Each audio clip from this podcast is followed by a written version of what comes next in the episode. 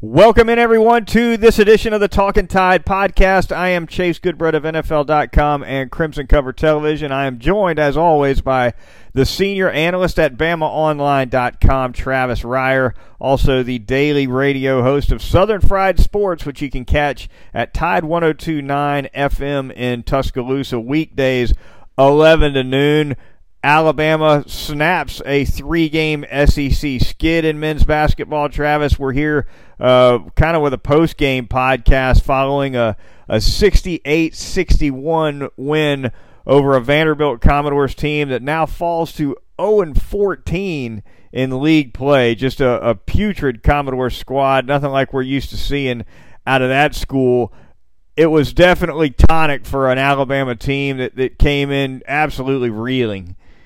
It may have been tonic for the Alabama team, but it wasn't tonic for the boys and girls that had Alabama minus eight and a half. Okay, because uh, no. that 23 point lead, you know, uh, the boys were already cashing those win tickets. You know, with they about were. 10 minutes to go in the second half, and then, you know, it's amazing how the man. You know, we talk about wind, sleet, and snow. Chase, the man, it, it, it's tornadic conditions outside and he's still at Coleman Coliseum tonight. He can and bite. So he shows up, doesn't he? Yeah. He shows up, and you know what else he does? He stays the full 40 minutes. The man does. You know, the man doesn't go home early. The man doesn't beat the traffic. But uh, in all seriousness, yes, a, a, a win. Okay, a much needed win. However, it came about. Alabama needed a W. Uh, on the heels of this now lengthy losing streak at the worst time of year in which you could endure such. Uh, so to come out and play with some intensity and some focus and uh, fully engaged from the start, that was a real positive. Understanding Chase, as you alluded to, this maybe this has got to be the worst Vanderbilt basketball team of our lifetimes, doesn't it? They've worst I've 15, ever seen. Yeah, lost 15 in a row now total. I think it is what 0 and 14 in the league now. You know, I'm on record as saying Vanderbilt's going to win a game in the SEC, and, and I still believe that. Um, I think it's uh, it, it's uh, what what is the show? Lord of the something of the Thrones, King of Thrones, Game of Thrones, like, Game of Game Thrones. of Thrones. Yeah. yeah. See, I don't I don't watch that trash. So, but yeah, it, that's the show. They're gonna have Game of Thrones night coming up with Florida in town. So all the nerds there at Vandy Vanderbilt, they'll be all fired up. So maybe Vandy beats Florida or something. But no, this is a bad, bad Vandy basketball team. Um, but the shame of it is you couldn't even walk away from this game Saturday night as an Alabama fan feeling like, okay, yeah, it's a bad team, but we played well and maybe we're going to turn a corner here going on the road to South Carolina with LSU and Auburn coming up next at home. But with the way that that last 10 minutes sort of went down, Chase, I don't think you even got that level of enjoyment out of it.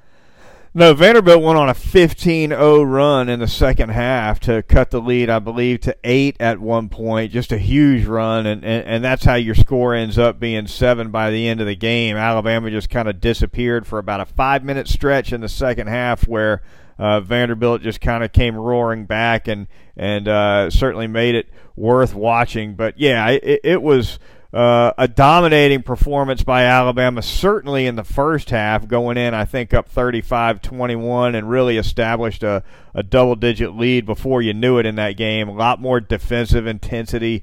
Uh, but again, with but you wonder, I guess, Travis, what can you take away from this game if you're Alabama? Uh, against a team that, that's, that's, as you said, can't win a game this year in league play.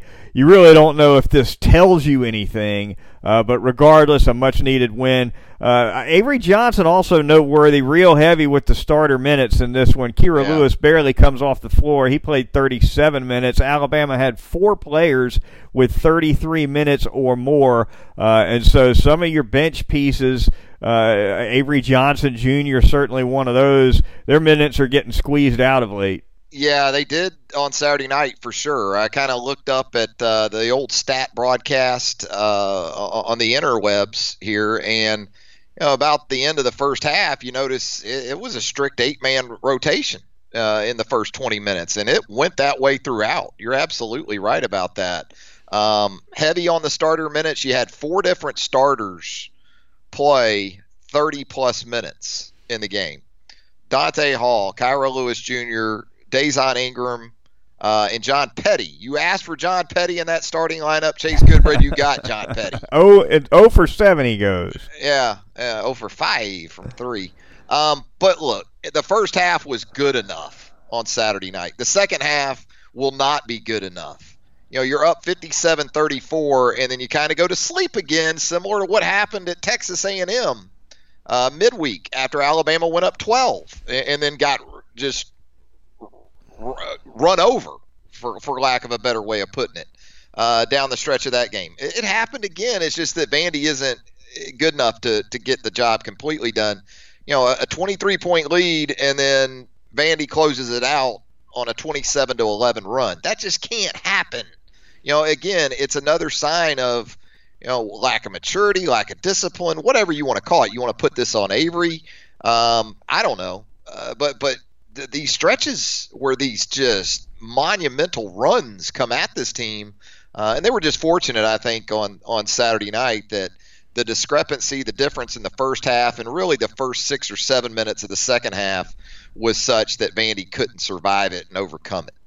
No, no, lots of energy from Alabama early in the game. You know, you had mentioned, I think, on our last Talking Tide podcast a couple weeks ago Alabama was coming off a loss to Mississippi State. And at that time, you said, look, Mississippi State, they lost a couple in a row.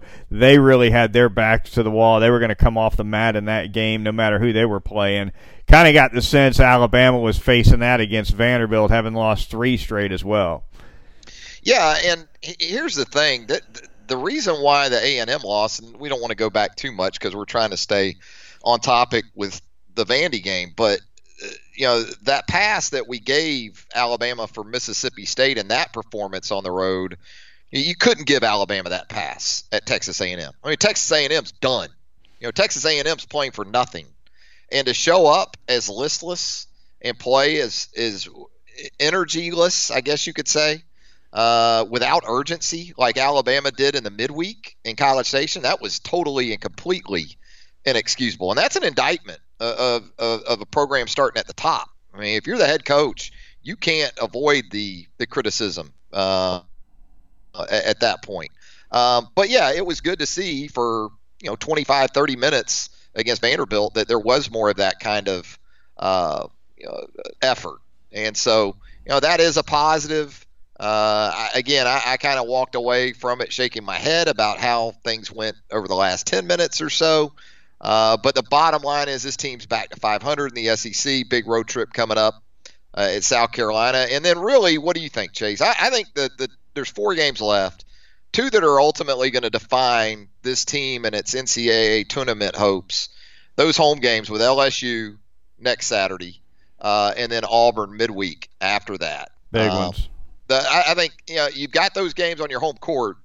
If you're legitimately an NCAA tournament team, you, you got to take care of business. Yeah, yeah no doubt. Uh, Donta Hall.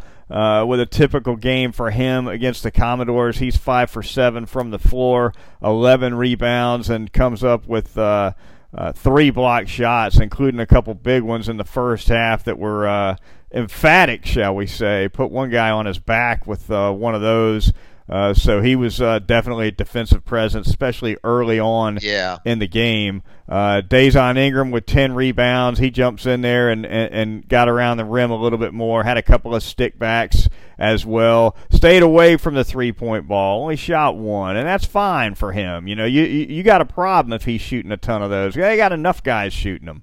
Uh, so I think Dazon Ingram needs to needs to stay inside the three point line a little bit more, and, and Alabama tends to be a better team. But uh, as you said, South Carolina up next for the Crimson Tide. That's going to be a Tuesday 6 p.m. tip off. It'll air on ESPN two.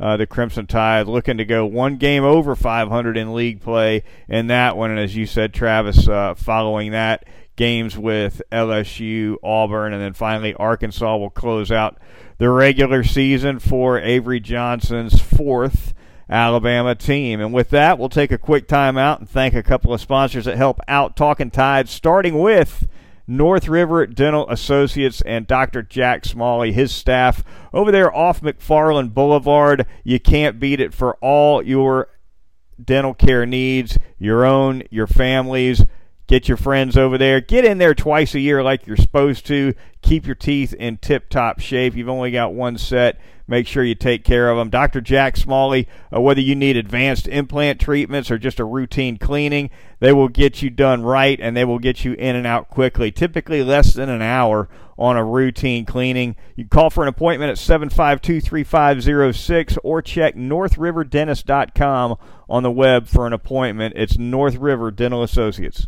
I'm going to tell you about Mercedes Benz of Tuscaloosa out there at 3200 Skyland Boulevard East.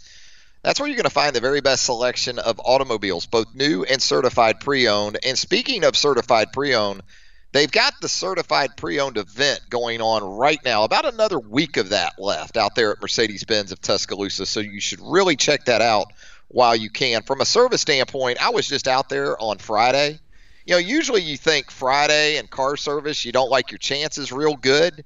Well, I got in there at two o'clock in the afternoon on a Friday. Okay, so they weren't already, you know, taking down the racks and kind of cashing out for the week. Uh, got in there at two o'clock on Friday afternoon. Was out of there by three thirty. They've got a great waiting area in that service center, so you don't feel like you need to, you know, have a way to to to get somewhere else. They'll take care of you too. By the way, if you need a car to drive while you're waiting on service of your vehicle, they'll put you in a car, they'll take you wherever you need to go, they'll keep you doing the things you need to do uh, on a weekday afternoon. So, Mercedes Benz of Tuscaloosa, check out the website, mercedesoftuscaloosa.com. That's where you can get all the details on that certified pre owned event. It is Mercedes Benz of Tuscaloosa. Also, going to tell you about our good friends at Carty and Lloyd, attorneys at law. If you or someone you love has been involved in a car accident or any other incident that resulted in an injury claim, here's the number to call 205 759